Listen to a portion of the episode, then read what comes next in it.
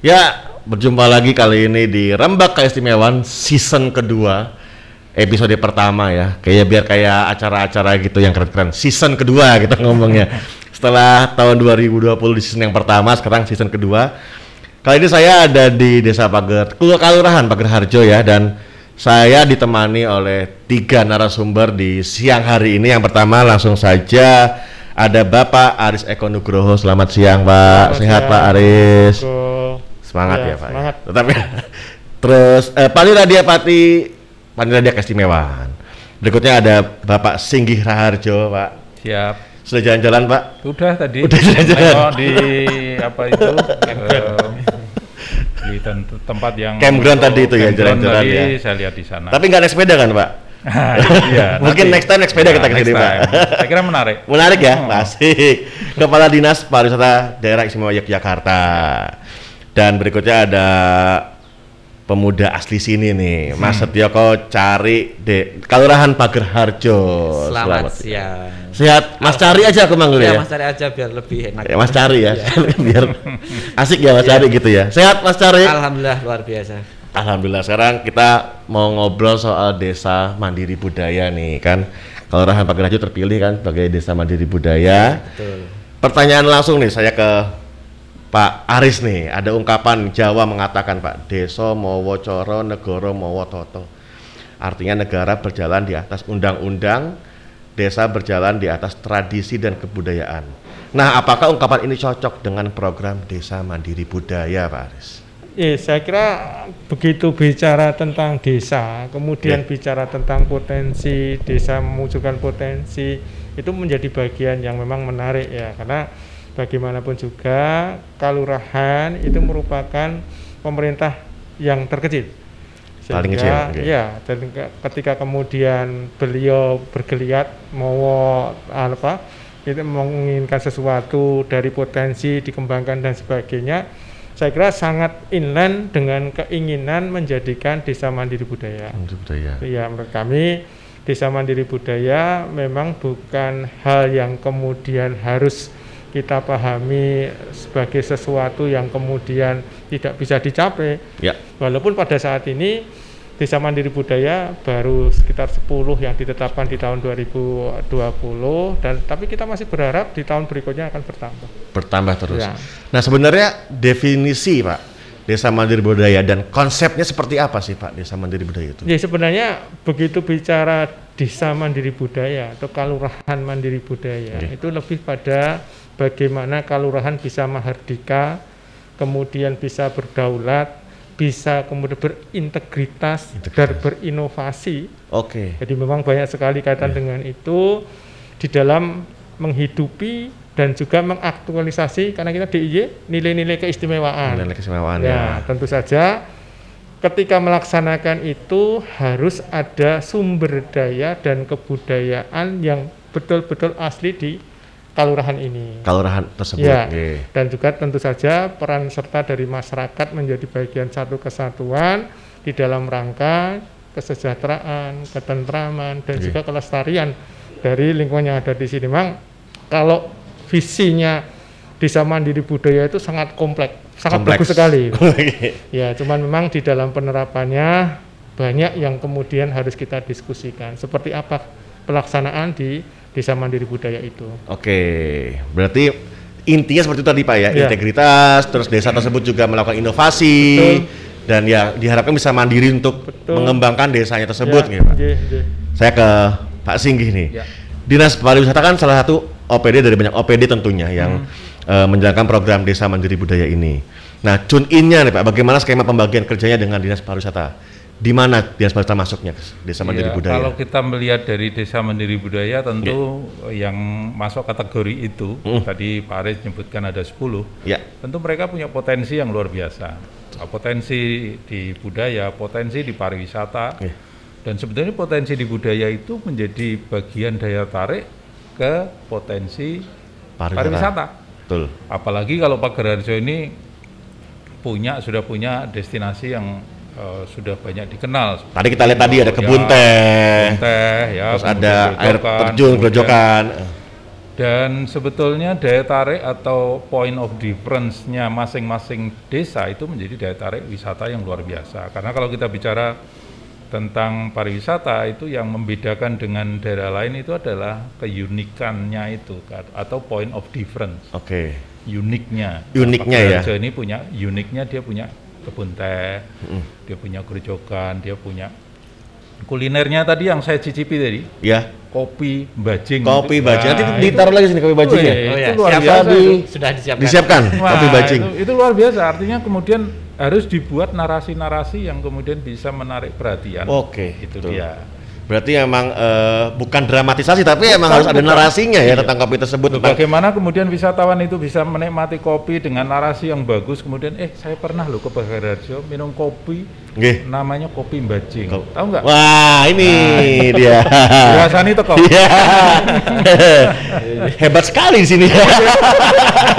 Salah satu keunikan juga nih. Dia omongnya datang langsung. tinggal Kita coba apa. nanti anu ya, kita bahas tentang kuliner yang lain. Nah, siapa tahu datang kulinernya. Aduh, kode keras ini. Matur nuwun, Pak. Nanti kita eh, cicipin Tapi kopi bajing ya tadi harus ada narasinya. Jadi Narasinya. orang bisa menceritakan Iya. mulut ke mulut Iya, gitu ya. Dan itu branding. Betul. Iya. Itu Kalau branding. kita bicara produk kan itu produk, price ya, kemudian marketing. Promotion, marketing itu ya, ada ya. branding, Iya. advertising, selling. Iya. gitu. Betul sekali. Nah, Mas Cari nih. Ye, siap. Gimana Mas tanggapannya Mas? Di sini ada dua kepala nih, seperti Paniradi, Paniradiapati, ada kepala dinas dan mewakili desa Pager Harjo nih ketika kelurahan ini terpilih menjadi desa mandiri budaya. Oh. Yang jelas kami yang pertama kami rasakan itu terkejut mas. Wih, Terkejutnya begini mas, sebenarnya eh, apa yang kita lakukan di hari-hari biasa, apa yang sudah kita laksanakan, kita bekerja itu sesuai adat, sesuai kebiasaan yang memang di situ sudah biasa kita lakukan. Nah, tapi ternyata ketika eh, kebiasaan-kebiasaan kami yang dikatakan di asesmen atau dinilai kemudian dilihat oleh orang luar yang bukan warga asli Pagerarjo itu kami juga heran loh ini menurut kami biasa tapi menurut mereka menurut eh, yang bukan warga Pagerarjo itu sesuatu yang luar biasa Oke. Nah, sehingga eh, kami terkejut hal-hal yang sudah biasa kita lakukan ini dinilai oleh eh, Paniradiopati atau Dinas Kebudayaan ini menjadi eh, salah satu desa mandiri budaya. Oke. Nah, yang kedua eh, pencapaian menuju desa mandiri budaya ini tentu tidak datang dari langit kemudian kita Ya. Pagerarjo menjadi desa mandiri budaya. Ada bukan. prosesnya Iya, ya, Ada betul. prosesnya. Kami sangat berterima kasih dari teman-teman khususnya pengurus desa budaya. Oke. Eh, mereka juga berjuang untuk Pagerarjo, Kelurahan Pagerarjo eh, mengembangkan dari yang dulu katakan nggih, kantong budaya kemudian naik rintisan dan akhirnya menjadi desa mandiri budaya. Yang yang jelas eh, tanggapan kami eh, selain terkejut ini luar biasa. Ini adalah eh, program atau kegiatan desa mandiri budaya ini seperti yang sudah dingendikake Pak Aris tadi.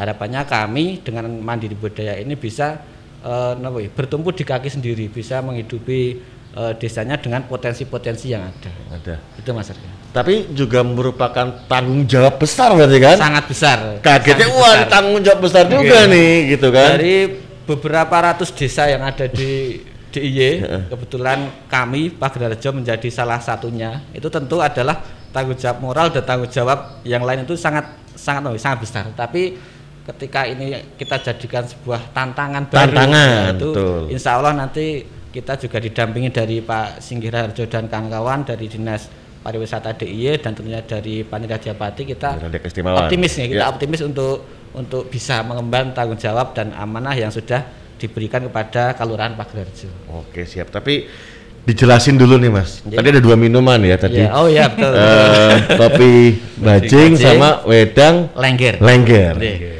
Jadi yang tutup dong. biru itu tutup biru. Ya, itu Wah bedanya tutup kopi. biru. Iya, itu Itu kopi, kopi, bajing. kopi bajing. Iya, kopi Oke. bajing. Nah, kopi itu memang eh, kalau di brand-brand luar itu sudah ada kopi luwak gitu. Kopi luwak. Kalian kopi Ah, bajing. Kopi bajing. Bajing itu adalah hewan yang dia juga suka Merat makan ya. itu apa? Kopinya Kopi, itu. biji kopi. yang- ya, ya sudah merah. Iya, sudah merah. Kalau hijau dia nggak mau. Oh. Nah, ketika sudah dia makan apa sari manisnya, Ya. kemudian yang bijinya itu dikeluarkan, tidak dimakan, karena dia tidak bisa mencerna eh, biji kopinya itu. Oke. Nah, kemudian selain itu di bisa atau dimakan bajing di Pagerarjo ini ada salah satu pedukuhan yang namanya adalah geger bajing. Geger, oh ada Nah, juga ada iya, geger bajing. Oke. sehingga eh, di kalangan Pagerarjo atau di masyarakat luas itu nggak ada yang nyebut geger bajing, tapi mbajing. Hmm, nah akhirnya mbajing. ini produksinya di mbajing, ini juga ada seleksi dari bajing, akhirnya brandnya itu kita beri nama kopi mbajing. Kopi Kopi bajing. mbajing seperti itu dan rasanya kalau yang penasaran monggo langsung datang saja ke Pagerarjo. Pak Singgi tadi gimana saya Pak? ceritakan. Rasanya gimana Pak Singgi rasanya? Rasanya seperti kopi. tadi saya udah cicipi. Cicipi tadi ya? Pak, Pak Aris kan belum. Belum. Nah, ini kasih yang kopi. Kopi. Saya belum mencicipi Lengger. lengger. Iya. Kasih yang lengger. Lengger, Ini luar biasa ini. Kalau yang ini. Betul, sangat cepat ya. Terus Mas Arik, se- selain eh, dua ini ya, ada lagi nggak potensi-potensi yang lain? Tadi kan kita udah melihat tuh Heeh. eh grojokan segala macam. Iya. Potensi apa lagi yang ada di Pager Harjo ini? Eh, mungkin kemarin yang belum kita datangi itu salah satunya adalah kompleks kambing PE. Kompleks Kambing Ya, PE. kalau potensi yang lain selain wedang lengger atau rempah empon-empon yang kita olah jadi wedang, ada kopi, ada kebun teh, itu kita juga ada eh, kambing PE. Dan di situ eh, para petani yang ada di Pagerarjo, petani kambing, peternak kambing, itu berkumpul jadi satu membentuk gaboktan, gabungan kelompok tani yang di situ mereka tani. fokus ke perkambingan, khususnya kambing PE. Eh, mereka lebih fokus pada anu apa? susunya susunya. susu PE itu etawa itu ya? Iya, peranakan etawa kalau Oke. panjangannya. Itu susu kambingnya itu diperas, kemudian di ada yang diolah, ada yang dijual segar. Oh gitu. Ya, seperti itu. Itu juga ketika nanti kita kemas menjadi apa, sebuah wisata, nanti didampingi dari Dinas Pariwisata DIY. Biasa Itu saya yakin Luar menjadi biasa, Pak. paket yang apa gitu. Whole package Iya, banget iya, semuanya yang- ada di situ ya Pak Iya, Sugi ya. Tourism. Menarik ya. iya, jadi tinggal pengemasannya aja nih. Iya, betul. Nanti kan mungkin bisa dibantu juga kan pengemasannya. Mungkin sama teman-teman netizen juga mungkin bisa membantu juga yang melihat Oh, ini iya. kan, oh punya ide segala macam bisa membantu sini juga, Iya, membantu kemasan segala macamnya. Saya ke Pak Aris lagi nih, Pak Aris. Eh banyak desa di DIY tentunya yang punya potensi, Pak ya. Iya. Tapi kan tidak semua dipilih menjadi desa mandiri budaya. Betul, Nah, iya. bisa diceritakan nggak Pak Aris prosesnya dari satu desa Iya. hingga menjadi desa mandiri budaya seperti apa? Ya, jadi memang ketika kemudian bisa kita bicara desa mandiri budaya. Ini pertama kali yang pangandikan adalah Bapak Gubernur sebenarnya. Yeah. Bapak Gubernur pengen bahwa di Yogyakarta ini desa atau kalurahan itu bisa menjadi kalurahan yang mandiri budaya. Oke. Kemudian mulai tahun 2018 ini juga dulu Mas Singgi karena Mas Singgi pada waktu di Dinas Kebudayaan Oke. beliau yang mengawali dengan kajian kajian Oke. terhadap 56 desa budaya. Budaya. 56 dikaji, kemudian dari hasil kajian ini ditindaklanjuti kami di tahun 2020 memunculkan Desa Mandiri Budaya. Oke. Sebenarnya Desa Mandiri Budaya itu kemasannya ketika kita bicara Desa Mandiri Budaya, dia mas, pasti punya potensi berkaitan budaya karena itu 50% dari anu bobotnya. Bobotnya ya. Kemudian yang kedua wisata. Kemudian yang ketiga planner, kemudian yang keempat prima. Jadi ke seluruh predikat desa ini diramu menjadi satu. Harapannya betul-betul menjadi suatu potensi yang betul-betul bisa dimunculkan oleh kalurahan. Tidak sekedar potensi dimunculkan, tapi bagaimana perekonomian juga bergerak. Jadi Bergerak. memang harapannya sejauh itu.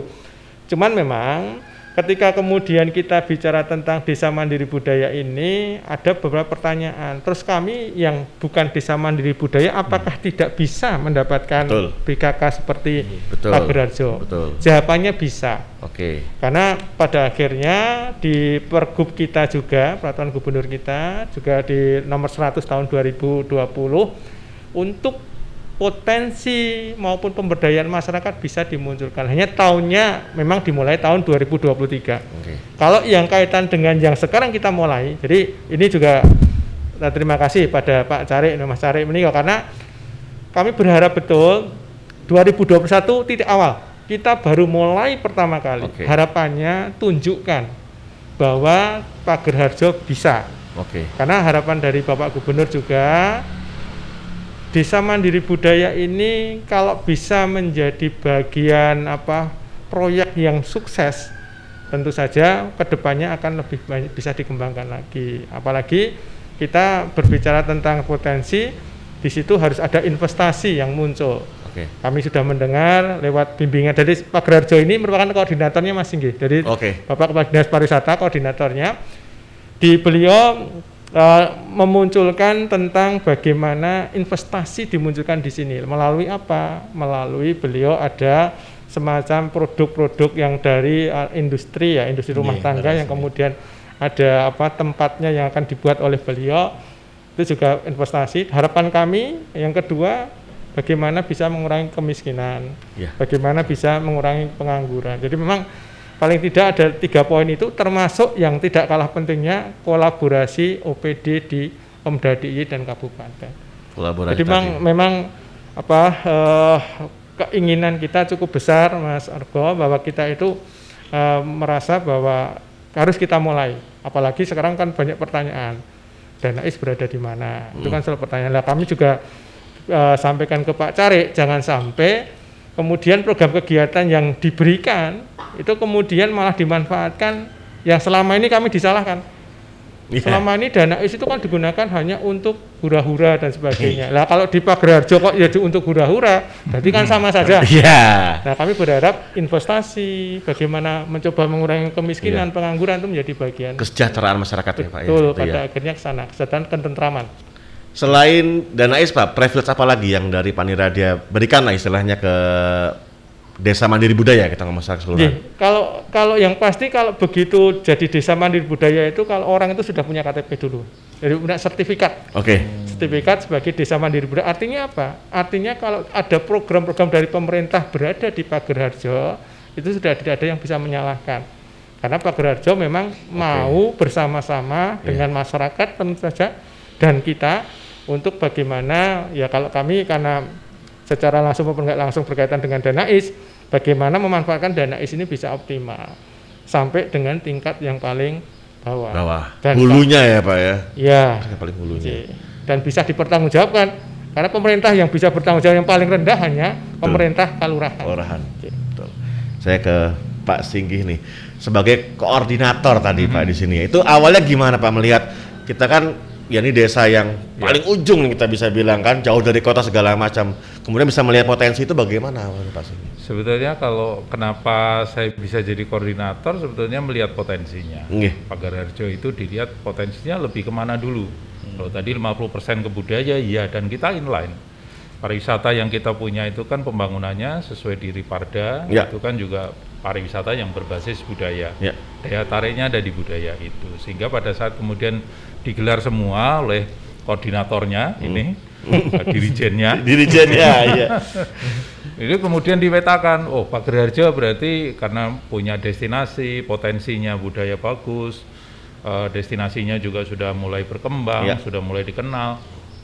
Kemudian jatuhlah koordinator itu di pariwisata. Tentu kemudian ini akan akan lebih mudah untuk menjadi quick win Oke. di keberhasilan yang kemudian akan cepat. Kalau kemudian dari nol putul gitu ya, potensinya belum ada Iya, iya. dan sebagainya mungkin akan lama. Ini Pak Gerardo sudah punya. Tinggal Sudah ada fondasinya dorong. ya Pak ya. Sudah. Betul.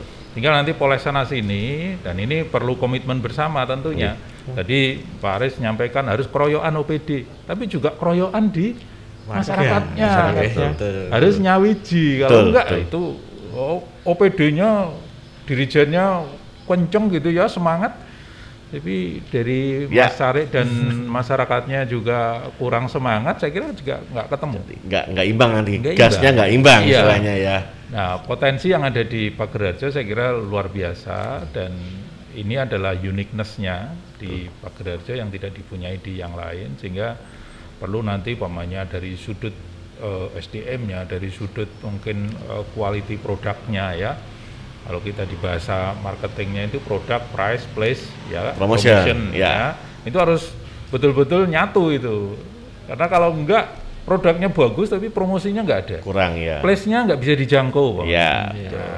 price-nya terlalu murah Iya. jangan Tepat. salah loh price terlalu murah itu Bisa buat orang ini ya khawatir ya orang. istilahnya ya. Justru orang akan ragu. Ragu, betul.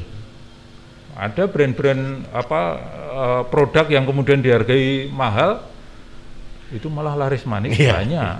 Tapi kita ingin ingin equalkan ya antara kualitas kemudian price juga diimbangi dengan promosinya. Berarti itu yang yang yang istilahnya diajarkan sama pariwisata Iya, ke iya. desa Kalurahan Pagarjo ini seperti Iya, itu ya. Dan betul. yang lain-lainnya kayak gitu ya istilahnya ya. Membuka ya biar lebih terbuka lagi Ya, segala macam. kayak tadi kambing PE yang Iya. disentralkan, saya kira bagus untuk eduturism. Hmm. Bagaimana kemudian orang itu akan tidak hanya seeing, kemudian eating, Betul. ya, tetapi juga dia punya experience. Bagaimana? Jangan jangan salah loh, hanya karena kambing PE kemudian tidak bisa apa-apa, Iya. bagus. Iya. Orang merasakan bagaimana meresusu kambing PE, Bang. Betul. Oh. Experience tadi itu ya. Experience. Susu. Susu Meresusu. kambing. Kambing, Ya, ya, ya, ya. Setelah itu hasilnya nanti bisa dinikmati. Iya. Campur kopi bajing. Nah, Oh. misalnya gitu betul. Susu seperti itu, kopi susu. Kopi susu jadinya. Kopi susu bajing. Ini luar biasa.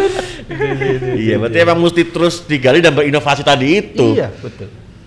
Kalau dari dinas pariwisata Pak, ada privilege nggak misalnya di diunggulkan ketika ditawarkan ke tempat-tempat lain atau bagaimana? Saya kira eh, selama satu tahun ini kita akan akan produknya akan kita matengkan. Oke, matangkan Ya, dulu, betul, matangkan. Tapi yang sudah punya potensi seperti Nglinggo ini kita up. Iya, ya. jelas. Berarti kita coba bagaimana kemudian promosinya karena sekarang digital marketing itu juga menjadi bagian yang harus dipunyai atau di Betul. apa punya oleh masyarakat sini atau Darwisnya sini.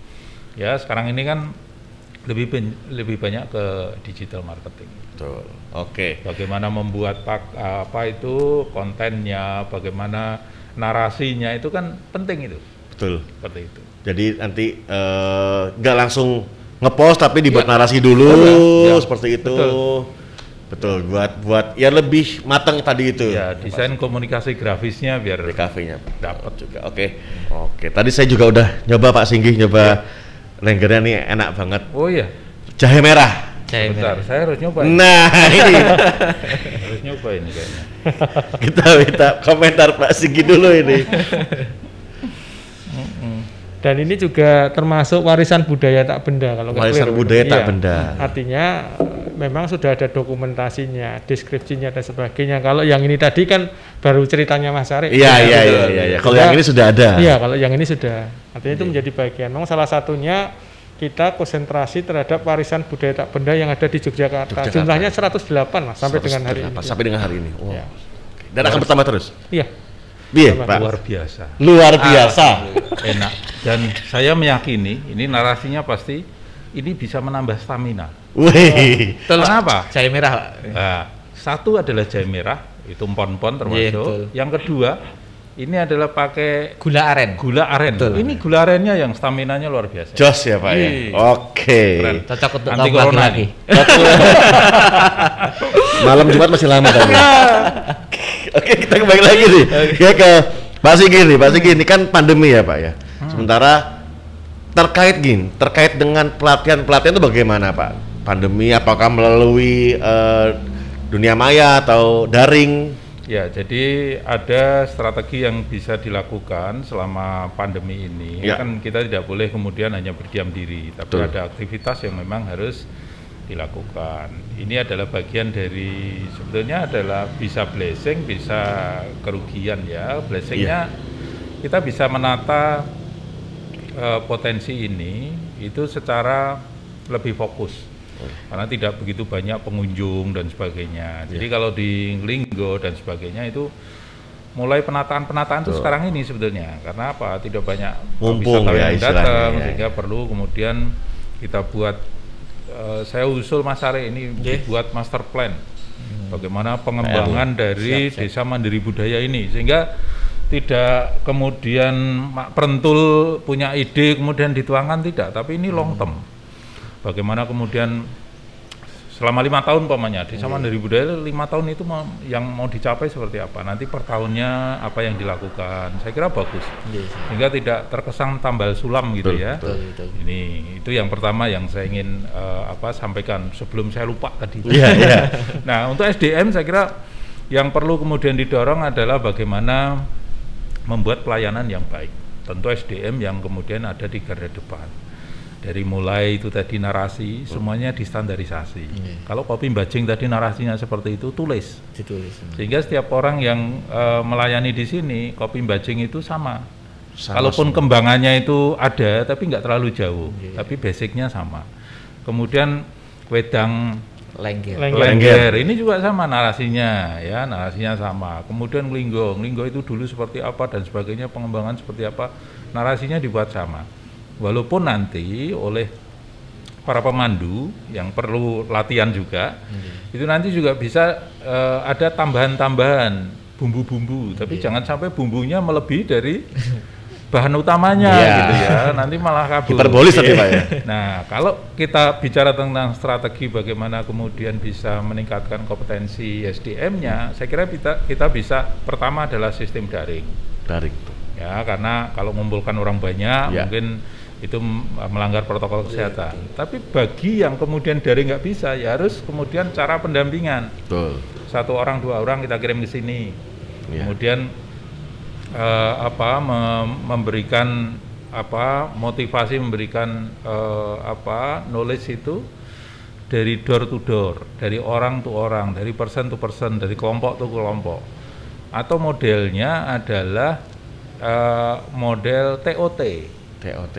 ya training of trainer jadi satu mungkin lima orang nanti dikumpulkan Grup-grup kecil gitu ya. grup kecil kemudian ini akan menyebarkan Ya. itu jauh lebih aman saya kira jadi model-model seperti itu saya kira bisa dilakukan untuk eh, di masa pandemi mensiasati di masa Betul. pandemi Siasatnya untuk ya. peningkatan SDM. kompetensi SDM-nya Oke. dan kita bisa join dengan beberapa OPD maupun dengan praktisi akademisi Nah, kita bisa lakukan ini bahkan kemarin dari UGM menawarkan KKN KKN oh, di sini. KKN tematik saya kira bisa kita arahkan untuk ke beberapa desa mandiri budaya Pak Aris. Jadi Iya. kemarin sudah Iya. ada dari UGM. Pak, desa mana yang bisa kami Betul, eh, betul, iya. jadikan sasaran sebagai KKN? Beberapa kemarin kami tawarkan, termasuk desa mandiri budaya ini. Oke, jadi emang kolaborasi Iya. tidak Iya. hanya di OPD tapi internal juga mungkin Betul. masyarakat juga bisa membantu juga. Dan Betul. industri Ya, kayak- pariwisata juga masuk sini bisa. Nah, itu Pokoknya dia. tadi. dari eh, asosiasi chefnya, Nah. dari cara membuat paket wisatanya, umpamanya dari Asita, Hmm. pemanduannya Asita. dari HPI, itu sangat bisa kami kolaborasikan ke sini. Tadi ada PR juga tadi buat master, plan, plan. tadi. Ya, Eh, scheduling gitu ya. Tahun ini kita mau ngapain, tahun depan mau ngapain dan akhirnya goalsnya apa nih Ya. dalam lima tahun ini? juga Kayak gitu. pemetaan. Pemetaan, oke. Daerah mana yang bisa di eh, kemudian muncul warung. Oke. Kalau yang kemudian avoid warung nggak boleh orang jualan, ya selamanya nggak akan Iya. boleh di Jadi sudah dipetakan mana nanti penataan warungnya, mana yang jangan sampai pemandangannya ketutup warung loh. Betul. Betul. Jangan sampai warung di Ya tikungan kan? juga loh. Nah. Baru tikungan malah nggak nyaman, Mas. Oke. Biar indah. Mas cari nih. Iya, siap. Eh, ini kan lagi pandemi nih, Mas. Iya. Iya. Itu tadi saya cuma penasaran siasatnya gimana nih, Mas, untuk pariwisata ini? Oh, nggih. Nggih, memang anu Mas Arga, pandemi ini dampaknya luar biasa. Ya, betul. Wabil khusus atau terkhusus di eh, teman-teman kami yang dia terjun langsung di lapangan di eh, objek wisatanya. Ya. Nah, sebelum pandemi wah banyak ya yang berkunjung. Tapi pas sama di des nggak ada orang yang datang karena ya awal Iya, ya kita iya, takut iya. kemudian nanti kalau ke sana gimana. Nah, kemudian seiring berjalannya waktu kita mengikuti juga alur dari pemerintah seperti apa arahannya, kebijakannya terkait COVID-19 ini Peranatan apa- anyar ya, ya peranatan anyar Peranatan untuk anyar, ya. berwisata di Jogja itu seperti apa. Nah, dengan itu alhamdulillah teman-teman itu juga banyak tertolong Mas yang sebelumnya belum ada peranatan anyar atau belum ada normal baru itu betul-betul berhenti aktivitas itu. Tapi Oke. ketika ada normal baru itu ketika berwisata harus mematuhi protokol kesehatan kuncinya itu kan Mas cuci tangan kemudian pakai masker dan eh, sebisa mungkin jangan berkerumun dengan wisatawan yang yang yang lain atau yang tidak Iya. kita kenal. Nah, selain menerapkan itu, kita juga selalu eh, mengajak mensosialisasikan kepada warga masyarakat tidak hanya yang di wisata, tapi kan eh, wisata itu juga tidak hanya di pelaku tapi Iya. juga di warga sekitar. Iya. Kita eh, mengajak supaya protokol itu benar-benar kita jalankan. Sehingga ketika ada pengunjung yang datang melihat oh eh, warga Pagarrejo ternyata mereka sudah patuh. Iya, iya, sehingga iya, iya. untuk mereka datang itu lebih nyaman. Iya, sehingga oh saya ke sana santai kok karena Iya, warganya sudah protokol kesehatan. iya. Sehingga untuk ya, kemungkinan tertular ataupun ada kemungkinan penularan itu sangat sedikit Iya, ketika warga kami sudah nggih, mematuhi protokol kesehatan. Wisatawan juga mematuhi protokol kesehatan Iya. itu kan menjadi hal yang eh, saling berimbang Oke. itu mas ino eh, atrak apa inovasi atau apa yang kita lakukan pandemi ini kita mengajak warga untuk mematuhi protokol kesehatan mengedukasi wisatawan juga untuk mematuhi protokol kesehatan Oke. Berarti ya berimbang tadi ya, Iya, kan kalau betul. orang datang cuma oh penjualnya udah pakai masker. Iya, betul. Udah ada cuci tangannya Iya. dan dibuat jarak kursi-kursinya, Iya, orang juga iya. akan mungkin experience itu juga akan diceritakan ke yang Iya, lainnya. betul. Kamu kalau ke Pagerharjo ini akan enak nih ini soalnya gimana protokolnya?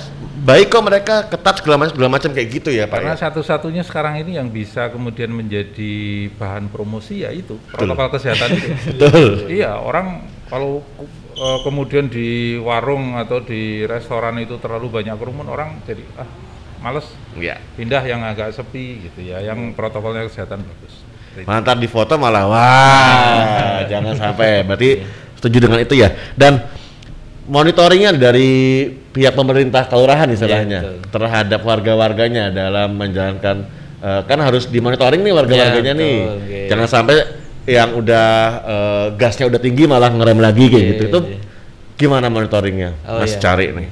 kalau monitoring tentu eh, pemerintah kelurahan tidak sendiri ya mas Ya. Eh, kita punya lembaga-lembaga Nggih. atau mitra pemerintah kelurahan yang di situ eh, kita saling bekerja sama. Nggih. Eh, terkhusus eh, kita di wilayah di Pedukuhan kita punya Pak Dukuh. Ya. Nah, dari, Pak Dukuh itu kita monitoring seperti apa yang sudah berjalan, Oke. kemudian kendalanya seperti apa, kemudian di tingkat kelurahan kita evaluasi. Tidak hanya satu sumber dari Pak Dukuh saja, tapi ketika ada Pak RT, Pak RW, kemudian ada relawan COVID juga yang di situ tersebar di 20 pedukuhan, itu kita saling bertukar informasi untuk eh, mengevaluasi apa yang sudah baik, apa yang belum baik kita tingkatkan, yang sudah baik kita kita tingkatkan lagi. Oke, Cuma yang belum dijalankan dijalankan Yang belum dijalankan, gitu ya. dijalankan. Berarti monitoringnya seperti itu itu berjalan terus tuh. Ya sampai saat ini alhamdulillah masih masih berjalan. Masih berjalan. Oke. Walaupun tidak langsung ya Mas, kadang Ya, lewat WA, betul, betul, memanfaatkan, ya memanfaatkan iya, teknologi. teknologi Iya, karena betul. lagi pandemi kan Ya, sekarang betul. kan betul sekali. Ke Pak Aris nih Pak, kalau dari pihak Paniradia Pak, ada nggak monitoring terhadap desa mandiri? Bu? Seperti apa monitoringnya? Kalau kami tidak pada spesifik desa mandiri budaya Oke. ya. Jadi kalau di kami ketugasannya kan eh, bagaimana untuk kemudian melakukan monef, monitoring dan evaluasi. Monef, ya. Kalau ini kebetulan untuk yang kaitan dengan desa mandiri budaya itu berada di urusan kebudayaan. Jadi Iya. monef urusan kebudayaan itu ketugasan dari kami. Oke. Kemudian di samping itu juga kami juga punya kepala bidang perencanaan dan pengendalian urusan keistimewaan, keseluruhan dari keistimewaan. Oke. Ya tugas kami makronya ke situ.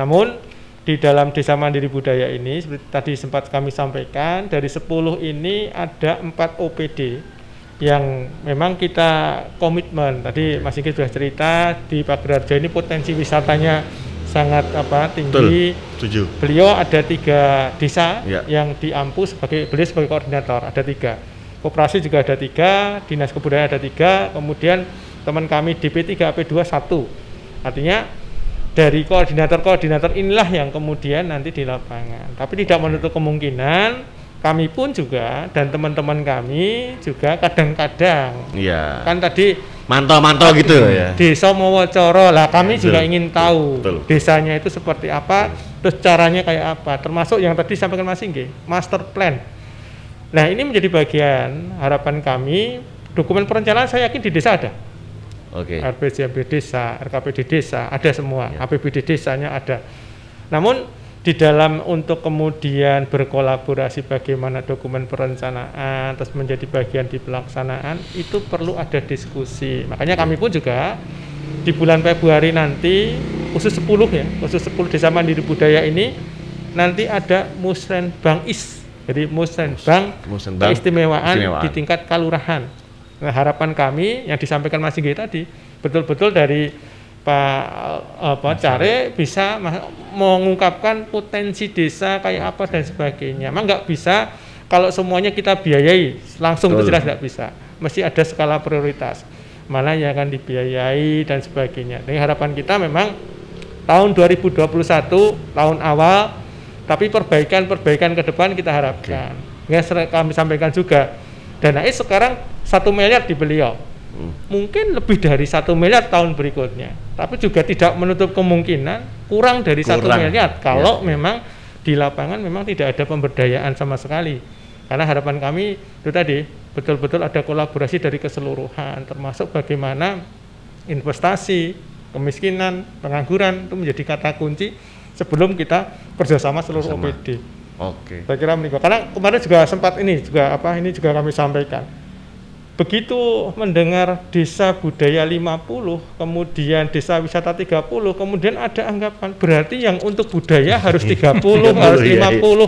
enggak begitu potensinya seperti apa? Iya, iya, iya, iya. ini hanya brand pertama saja. Jadi pertama sebagai bukti license bahwa penjenengan itu desa mandiri budaya. Setelah itu dikembangkan ya sesuai potensi betul. Tidak kemudian ya harus budayanya Harus lebih budayanya yang banyak. lebih tinggi daripada ini. Ya, kalau budayanya apa terus kemudian semua yang ada di desa ditampilkan semua Iya, iya. lah nanti Malah paksaan juga ter, malah jelek nanti jadi ya Pak ya. Iya, Kalau kalau ini- nggak natural gitu ya, ya, istilahnya ini ya. PR tapi saya yakin PR bisa diselesaikan oleh kita bersama-sama bisa, sangat Ya. bisa. Dan tadi 10 desa itu istilahnya untuk nge-trigger desa-desa yang lainnya Betul, untuk Nji, Wah ya ayo kita gerak bareng-bareng nih gitu. Iya. Kita warga-warga gerak bareng-bareng dari pemerintahan desanya ngajak warganya dan Iya. gerak bareng-bareng untuk mengangkat potensi dari desa tersebut Betul, gitu. Nah, sebenarnya predikat desa mandiri budaya ini apakah melekat selamanya Pak Aris atau nanti Iya. bisa dicopot juga nih? sebenarnya sama ya semua predikat itu ada evaluasinya Oke. jadi tetap harus kita evaluasi cuman memang sampai hari ini kita masih eh, belum apa belum memastikan Ya. apakah tiga tahun terus kemudian apa lima tahun tapi memang harus ada berhentinya Sepertinya. berhenti kalau memang harus ada kelanjutan lanjutkan berikutnya tapi berhenti itu harus ada karena untuk menjadi bagian dari kemandirian itu tadi Oke. cuman eh, berhentinya kapan itu kita diskusikan ada tahapan-tahapan yang akan kita laksanakan Oke, siap ke Pak Singgi nih Pak. Gimana sih Pak caranya Pak mengkonversi dari potensi-potensi yang ada pada satu desa nih Pak untuk menjadi sumber ekonomi baru untuk desa tersebut? Nah, sebetulnya nyambung dengan apa yang disampaikan Iya. Pak Aris tadi. Jadi kalau kemudian waktu menentukan desa mandiri budaya itu ada beberapa indikator, Ya. termasuk ada budaya, wisata, trainer, ada prima prima. Prima. Tujuan utamanya dari keempat ini adalah kemandirian itu. Kemandirian. Kemandirian kalau Pak Gerarjo pamannya, kemandiriannya dari dari potensi wisatanya. Saya kira tidak akan meninggalkan ketiga yang lain. Budayanya, Ya. kemudian trainernya, semuanya harus maju. Berkaitan ya, ya betul. Sehingga yang harus di eh, goal yang akan dicapai adalah kemandirian itu sebetulnya. Bagaimana setelah tidak disupport oleh Pak Aris dalam bentuk BKK, Ya. Desa Pagerarjo ini Sudah Pak bisa sudah sendiri bisa ya. ah, Betul, betul mensejahterakan, Ya. kemudian tidak tergantung lagi oleh eh, Paniratio Iya, gitu. sudah benar-benar dari desanya untuk desa sendiri gitu ya. Betul, Jadi kemandirian itu yang penting. Mau dari sudut pandang apa dari keempat ini, ya monggo nanti dipetani. Apakah kemudian wisata? Ya tentu akan mengoptimalkan dari ketiga yang sudah ada. Oke.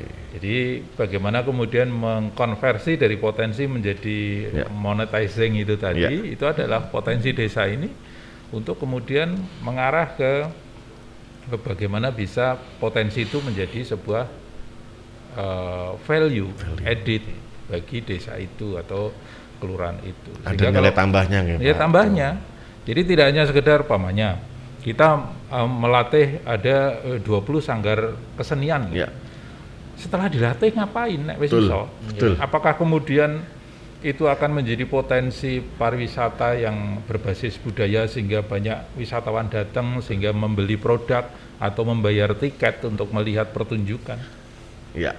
Kan harus dipikir sampai Harus, ke sana. iya, iya. Tidak Sampai- hanya kemudian melatih. Iya, Nek wis iso terus ngopo? Kan gitu. Tinggalin gitu kan. Iya kan? Berarti kan kalau ada pentas tiketnya berapa, nanti bagaimana pentasnya, ini akan seperti seperti apa itu. bentuk suguhannya.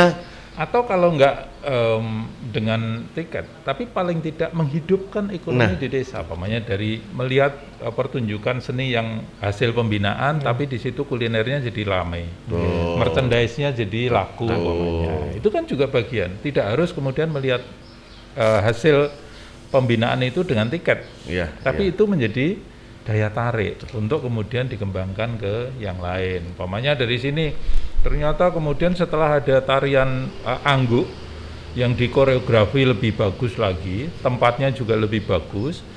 Kemudian di sekelilingnya ada kuliner-kuliner tradisional seperti lengger, Iya. kopi bajing, kemudian mungkin geblek Black. ya Geblek ada tuh? sengek, ya ada. Ya, seperti itu mungkin ada muncul varian-varian kuliner baru yang kemudian berbasis uh, produk lokal itu kemudian rame orang menjadi di situ sentra kuliner pokoknya. Itu sebetulnya kan bagus.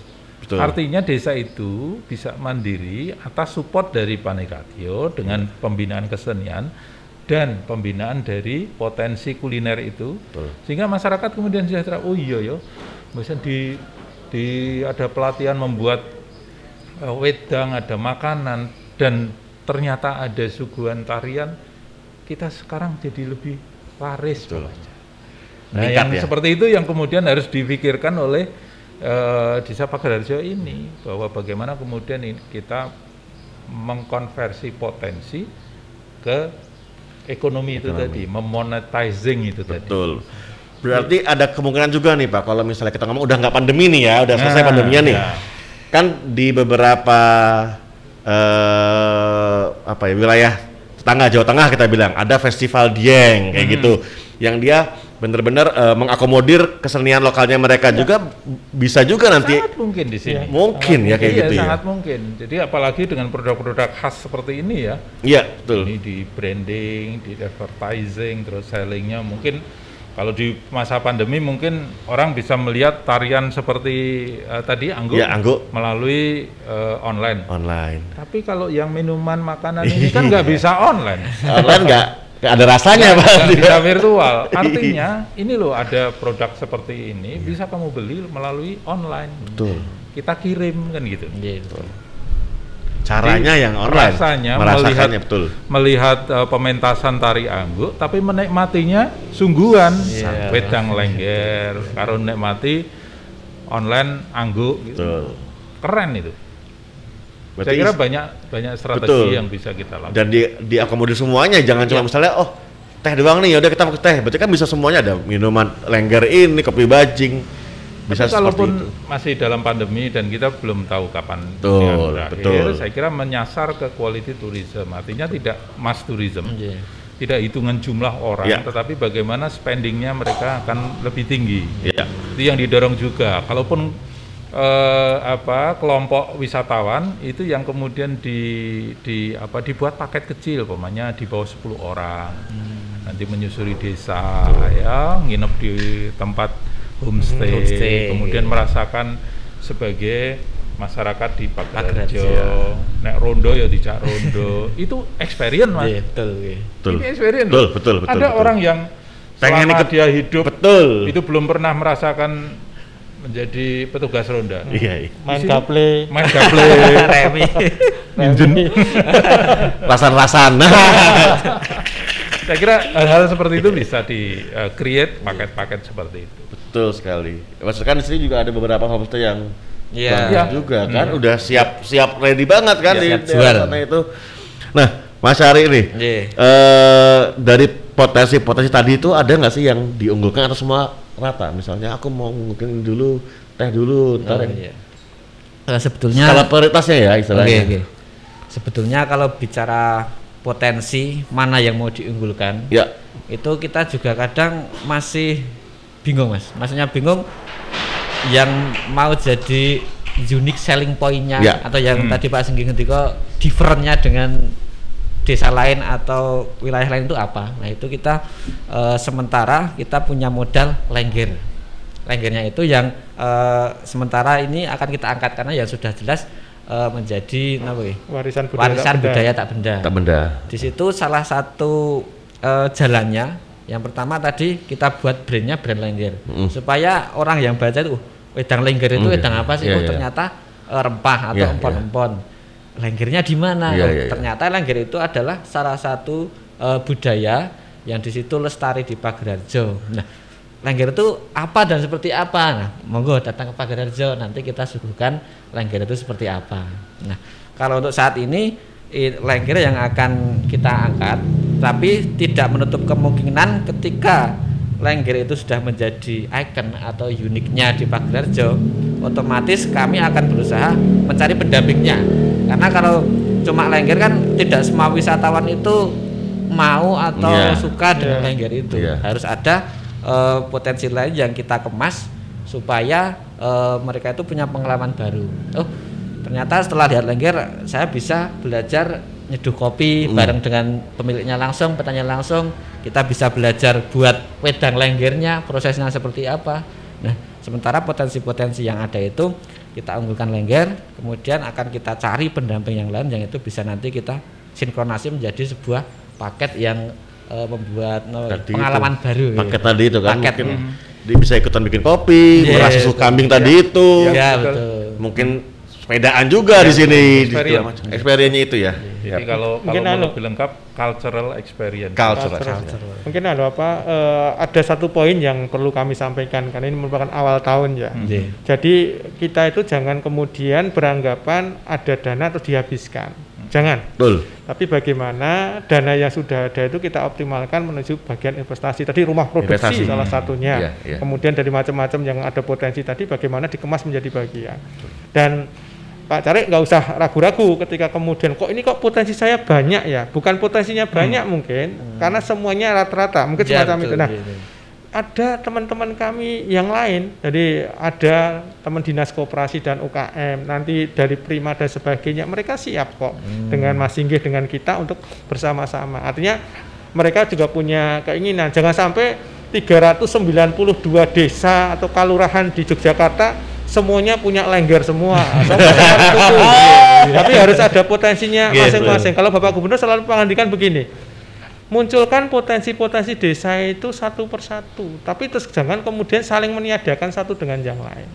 Nah, kami berharap di Pagerarjo ini bisa menjadi contoh karena ini baru awal di anu apa ya eh, kita bersama-sama dengan Mas Arga untuk kemudian berbicara tentang dana IS di tahun 2021. Kami berharap ini awalan tapi kami berharap untuk ke depan bisa lebih baik dari sekarang. Memang tampaknya untuk investasinya masih agak kurang pada saat ini ya. Nah, dari saat nilai satu miliar itu untuk investasinya agak kurang. Karena memang ada beberapa poin yang kadang-kadang juga disampaikan kami, boleh nggak kami ini latihan batik? Yang mau dilatih berapa? 300 orang. Nah, untuk apa?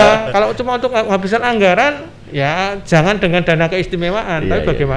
Kita setuju. bisa investasi dan sebagainya. Saya kira itu menjadi bagian poin yang harus Poin yang pentingnya di sini kayak gitu Iya, ya. Oke. iya. Pertanyaan terakhir saya nih buat siap. Mas Cari nih. Iya. Eh, kita mengerti Mas maksudnya tadi Pagar Haji itu jauh dari kota ya. Iya, Kota. Jogja ya, jauh. Iya. Terus eh, berbatasan langsung dengan dua kabupaten. Purworejo, Magelang tadi. iya. Untuk menggerakkan warganya itu tipsnya bagaimana sih Mas gitu. Iya. Menggerakkan warganya dan akhirnya bisa mengembangkan potensi yang ada di sini. Iya. Mungkin bisa dikasih tipsnya nih. Oke, siap. Kalau yang sudah berjalan ya, Mas. Iya. Kalau yang sudah berjalan di Pagerarjo itu eh, warga kami atau rata-rata masyarakat itu dia tidak bisa hanya melihat, Mas. Jadi perlu semacam role model atau Oke. eh, satu orang yang di situ memang dia sudah paham dan bergerak di situ. Iya.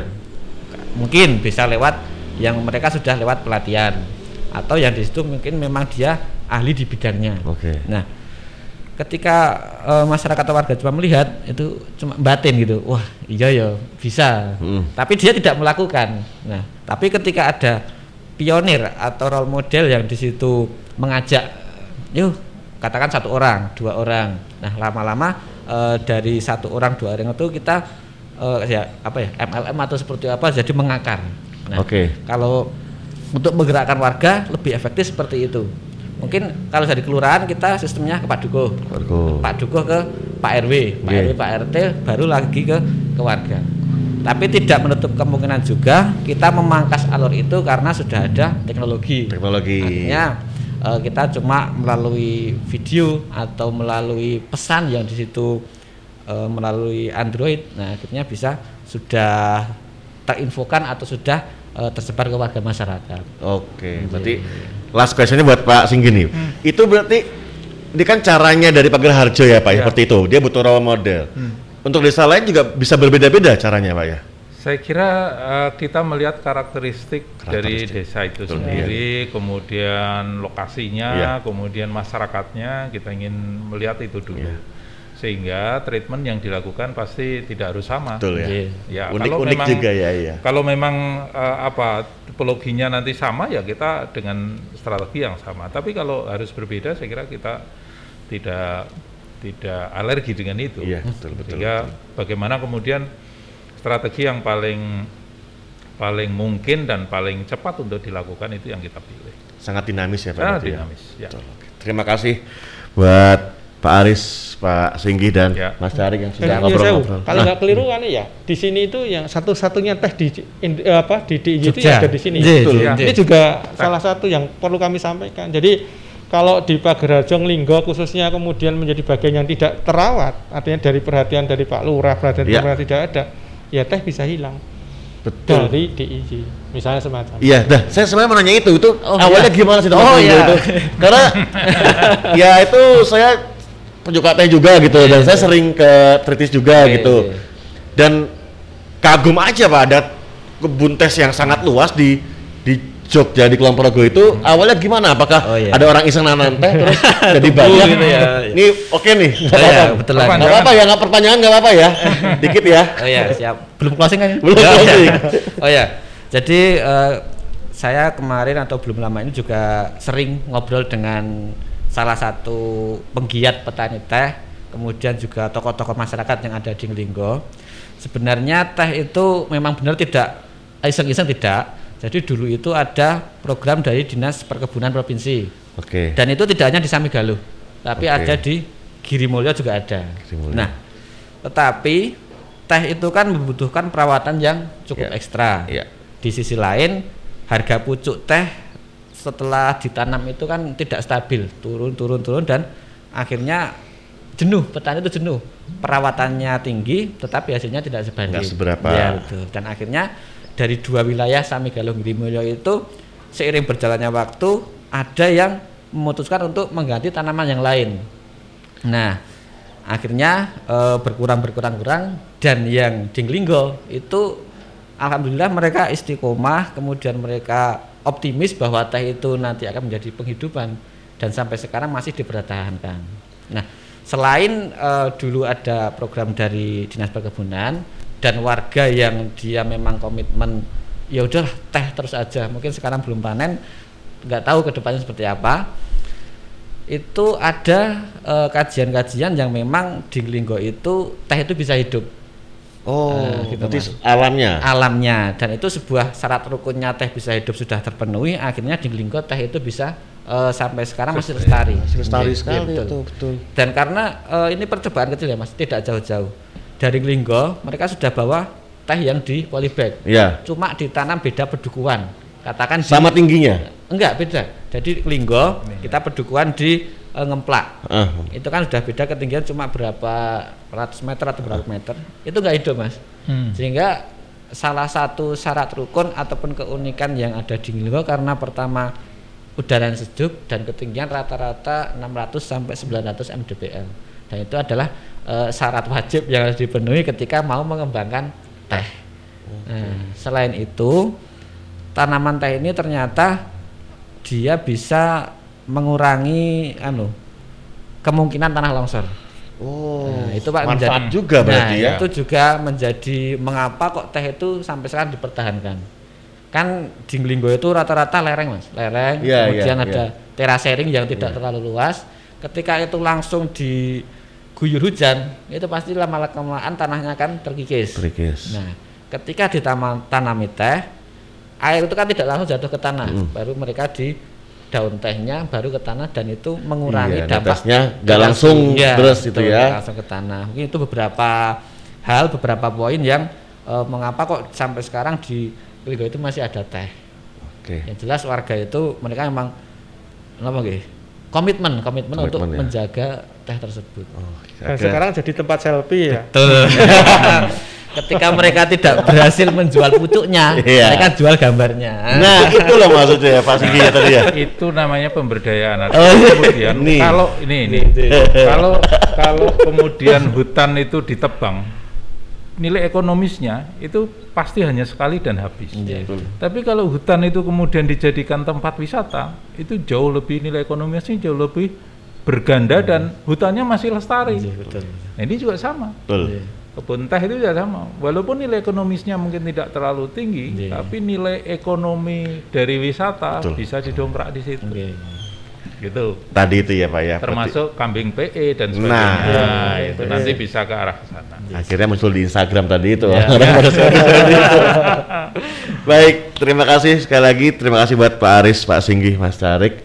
Dan melalui episode pertama ini juga kita semua mendoakan agar pandemi ini semoga segera usai. Amin, amin. yang positif juga segera sembuh ya Pak ya dan mengingatkan juga buat semuanya untuk tetap menjaga protokol kesehatan agar kita bisa memutus mata rantai COVID-19 ini. Oke. Terima kasih pada Panitia DKI Istimewan, Dinas Pariwisata Daerah Istimewa Yogyakarta, pengurus Kelurahan Pagerharjo, warga desa Kelurahan Pagerharjo, tim yang bertugas dan semua pendukung acara. Saya Arga Moja, Assalamualaikum warahmatullahi wabarakatuh. Waalaikumsalam warahmatullahi wabarakatuh